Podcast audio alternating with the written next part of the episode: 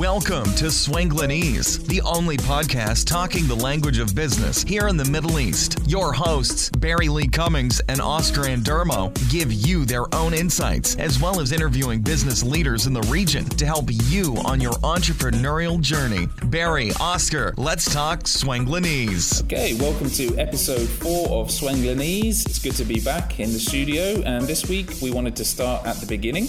And so we've got a specialist in with us, and we're going to talk about the first step in setting up a business, and that is the where should we do that? Especially on the ground in the UAE, it can be quite a confusing scenario. Uh, so we have our good friend and expert in the field, Abhijit Shahani. Uh, from Expert Advisory Services, and he's going to fill us in uh, with some awesome details on where and what. So, welcome to the studio. Great to have you here. Uh, thank you, Barry and Oscar, for having me here. Um, it's it's it's fun, or it's it's a privilege to be over here on your fourth podcast episode, and I I thank you for giving me this opportunity. Absolute pleasure. As we said, I think that what you do is is where most uh, you know business owners or potential business owners, it's the first thing that they start thinking about. So perhaps you can start just by introducing yourself uh, and also telling us a bit about what your company actually does. Definitely. Uh, Expert Advisory came about uh, about three years ago. This was when I was looking at the UAE as a good place to do business. Right. I have helped companies in the past set up in the UAE by heading one of the major free zones. But Expert Advisory filled in the niche that people lacked when they wanted solid advice, unbiased advice Yeah. on the ground of where to set up. Yeah. You have, we are in a blue ocean over here, so you have competition from all sorts of individuals and companies that are vying for the same pie that is to help you set up. Right. But very few are there that really provide you what you want to hear. Most of them will give you a pitch that they want to sell a particular product Yeah, they give you what they want you to hear rather than what you might want to hear. rather hear. than what you might want to hear, which might not be fun for you. Mhm. It might be that you want to set up in the free zone, but a free zone is not the place where you can set up, and you have to be onshore with a local partner. You don't want to hear that, but that's the fact. Now, if you don't follow the advice, that's something else. But Mm-hmm. Sure. that is my job. My role is to tell you black from white and to draw the distinction between what you can and cannot do. That's where expert advisory came in.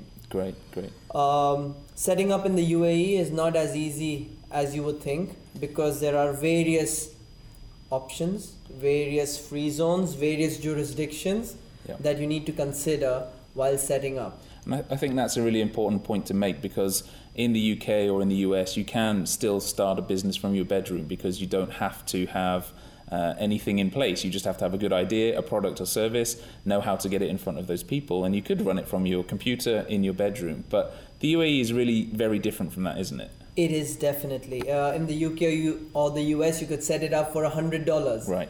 Over here, it takes a bit more than that, about fifteen thousand dollars to set up a business. So you really need to put a lot of thought into where you're setting up.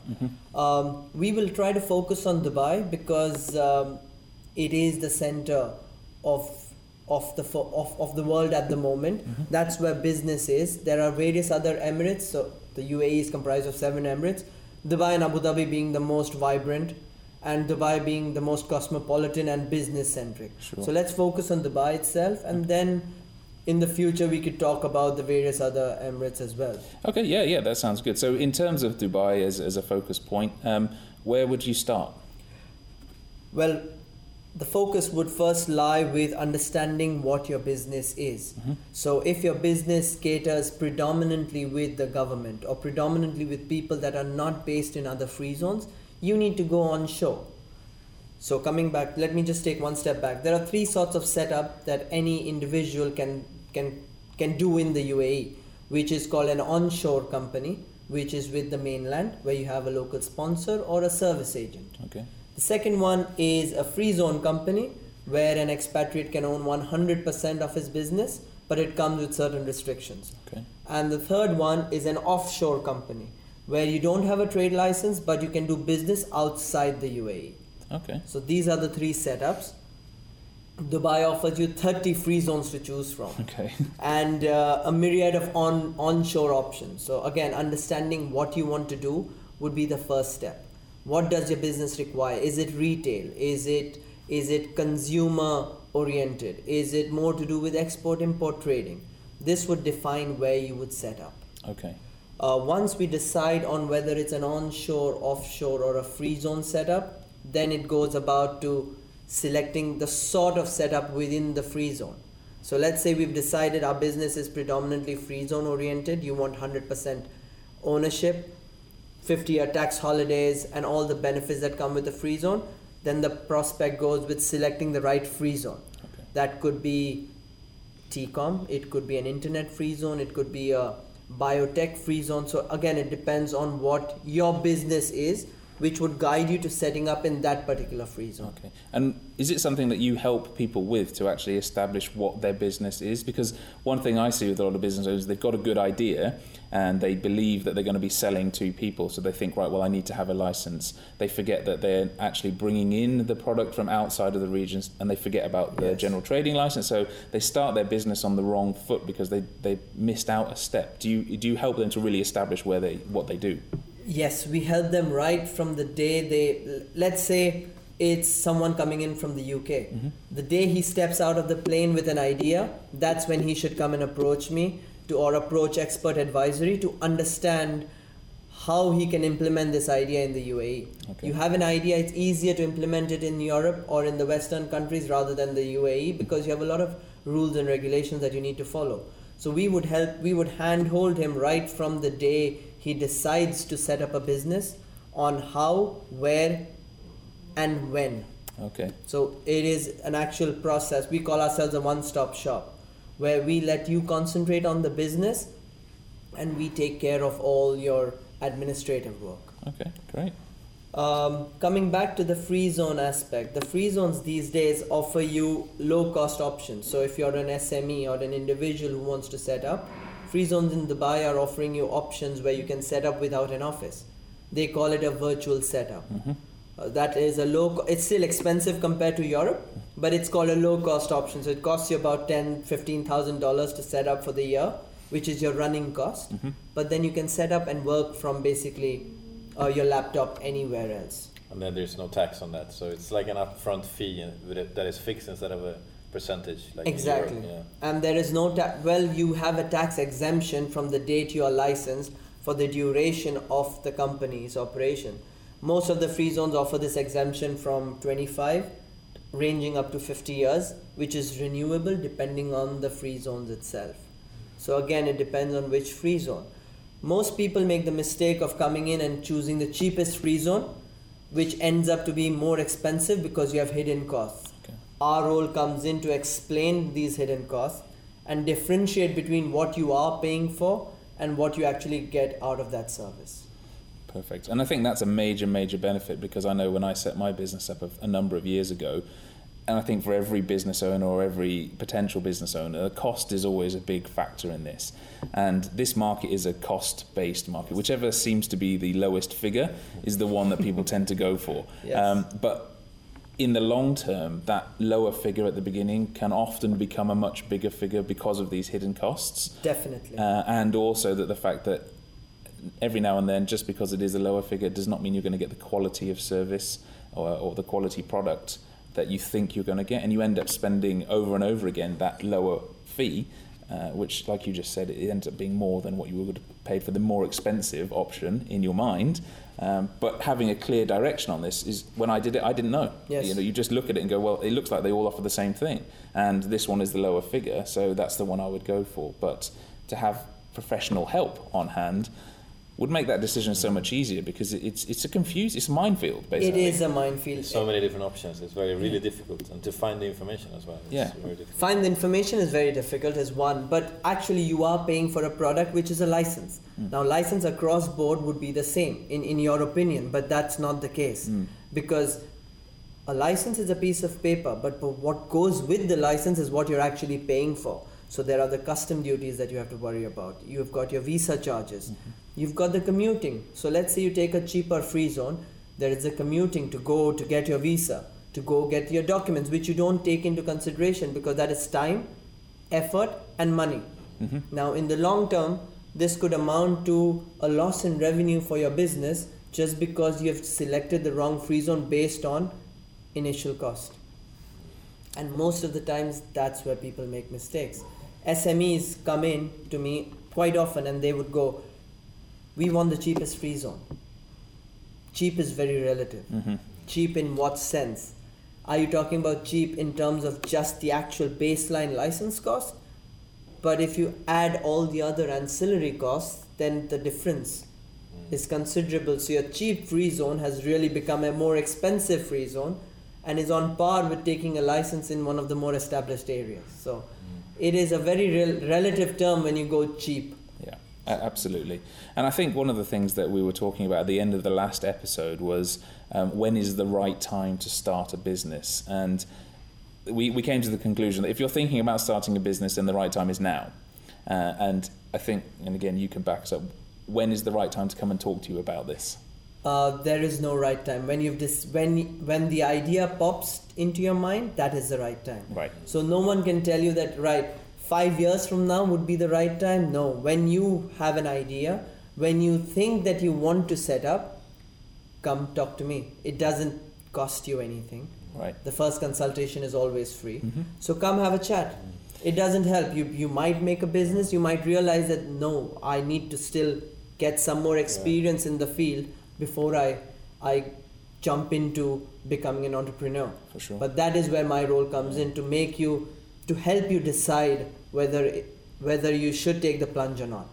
But there is no right time. When you decide is the right time. Yeah. You were right. Exactly. So it seems also like uh, if you compare to Europe that after you have your business idea, you need to be super clear on your target market and your category because that will define your free zone or local partner. Is that correct?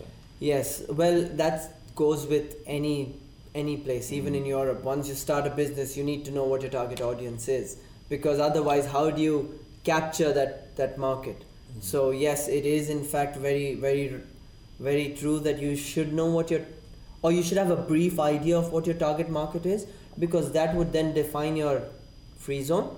Plus, it would define how you work your strategy on getting business. Oh, definitely, and that's where it ties in because the, Yes. I talk about digital all the time. Yes. You need to know who your customer is, who you're talking to, Yeah. um, and, and the thing is here, you could maybe figure that out as you go along in Europe or the States, whilst you're running it from your bedroom. But here, you, you kind of have to Think- do the thinking establish before, yeah. exactly. You have to establish your business before you can legally start Yeah. selling your product or Yeah. service. So it's a kind of a different way round of thinking about it. But in many cases, it, it forces you to do the strategic thinking first Yes. think about your target market. Where are they? Who are they? Then, you, at least when they're having a conversation with you, Abhijit, they can say, "Well, this is what I'm selling. This is who I think I'm selling it to," and then you can help them to really establish, "Okay, yeah, that's true." Or you might tell them, "You know what? That's not quite true uh, in terms of the kind of license that you're going to have to have will Yes. prohibit you from doing." This A, element, B, or C. Yeah. Exactly. Or it will allow you to do X, Y, and Z, and, and you can help them do that. And like you say, I think that direction is, is just so valuable. Now, we've talked about setting up a business, uh, which is all very well and good, but can you also help out businesses that are already running? Yes, we can because uh, when you're a small to medium enterprise, you don't have resources at hand like a multinational would have. So we come in to help you with all your back office administrative work, stuff like mundane stuff like visas, mm-hmm. or getting a family marriage certificates attested, or running to the Ministry of Foreign Affairs, Chamber of Commerce, all the administrative work that takes away your attention from actually concentrating on your business. We do your bookkeeping for you, your accounts, and finally your annual audit. Because most of the free zones now require annual audit. Yeah. Though they say Dubai is a tax-free zone, you hmm. still need to need to file your annual audits, and these audits need to be reported back to the free zone. So we help you with all your back office operations, payroll services, manpower, and that leaves you to concentrate or focus on your business to attain your revenue targets. Brilliant. Now, I know that we've just touched upon Yes. really high level from that perspective. Oscar, you wanted to say something? Yeah, I was just thinking that I mean you've seen a lot of businesses in uh, in Dubai, uh, and setting up your business. Unfortunately, the statistics are pretty bad. A lot of new businesses fail. So I just wanted to ask, out of the businesses that you've seen that started in Dubai, what's the difference between the ones that succeeded and the ones that failed? finance managing your finance i think that is that Cash- is cash flow, cash flow is Yeah. so so crucial uh, in the startup Been that, there, done that. that uh, people just overlook it. Y- Clients come, clients go, but managing your funds, getting the revenue in, and getting paid on time. Yeah. Mm. This is by far the most challenging um, aspect of any small business. Heck, I find it challenging as well to Yeah. get payment done once service is delivered. Mhm. So yes, it is difficult. Yeah. Mm. But finance, finance, and finance. Definitely. And do you help companies with that then? In terms of this is, I, in my opinion, again, correct me if I'm wrong. That's a back back office kind of function. I'm really bad at it as well. So I have people to do that for me. Is that something that a service that you guys do as well? Finance is a very specialized um sector. It is something we can assist in, Okay. but I would always say to have someone in house because you understand your finances better. I can help understand your books. At the end of the year, I can help you with your audits. But how to manage your finance is something that that you would need an in-house um, person, or you should be able to. You would have to concentrate on that specific focus. Yeah, I think where you guys can help though is that that, that beginning because this is about finance. It's about understanding the actual cost because Yes. you go and listen to all of the advertising. It's going to cost you thirty thousand dirhams. Okay, well I have thirty thousand dirhams plus I've got some operating capital, but you guys can actually say, well, it is thirty thousand dirhams, kind of plus plus, Yes. and these are where the pluses are because this comes down to managing your finances, understanding the actual cost. as opposed to what you think or what has been shown to you. This happens a lot with my retail clients where they have an actual budget, but the operating cost to set up is much higher than what is the actual budgeted cost, and they don't realize that until they have not really gone in, paid money for the license, and taken a lease. And then it's almost too late. Then it's too late, Yeah. and then the business has shut down even before it has started. Wow. Yeah, Yeah. And unfortunately, I guess that happens quite a lot. We see it happening on, on the ground here. Um, but as I said, that's a great introduction to thinking about starting your business. Um, we're going to have to wrap it up today. But as we do with all of our guests, and we'll do, if you had top three must do's, as it were, for any company that's thinking about starting up or is already in business, what would be your three top tips coming from your experience? Get help right at the start. Okay. understand your business, and I go again finance. Yeah. Okay. Fair enough. Yeah. Can't hammer But that. the most important bit is understanding your business and don't penny wise pound foolish. So do hmm. not think about the saving pennies when the difference is not a lot. Yeah. So I would say setting up in the right place is the most important bit to help you in the long run. Brilliant. Well, Abhijit, thank you very much for your time. Um, if you guys, as listeners, have any questions that you want to ask, then feel free to drop us a line uh, through our website or um, on, on the podcasts. We will, if we get enough questions, we'll have Abhijit back in because, like I said, we've just skirted the uh, the topsoil, as it were, of this subject. So please do get in touch, and we'll be back in a week or two. Thanks very much for listening. Thanks, Abhijit. Thank you, Barry. Thank you, Oscar. Thanks so much for listening to this episode of Swanglinese with your hosts, Barry Lee Cummings and Oscar Endermo. We'll catch you next time.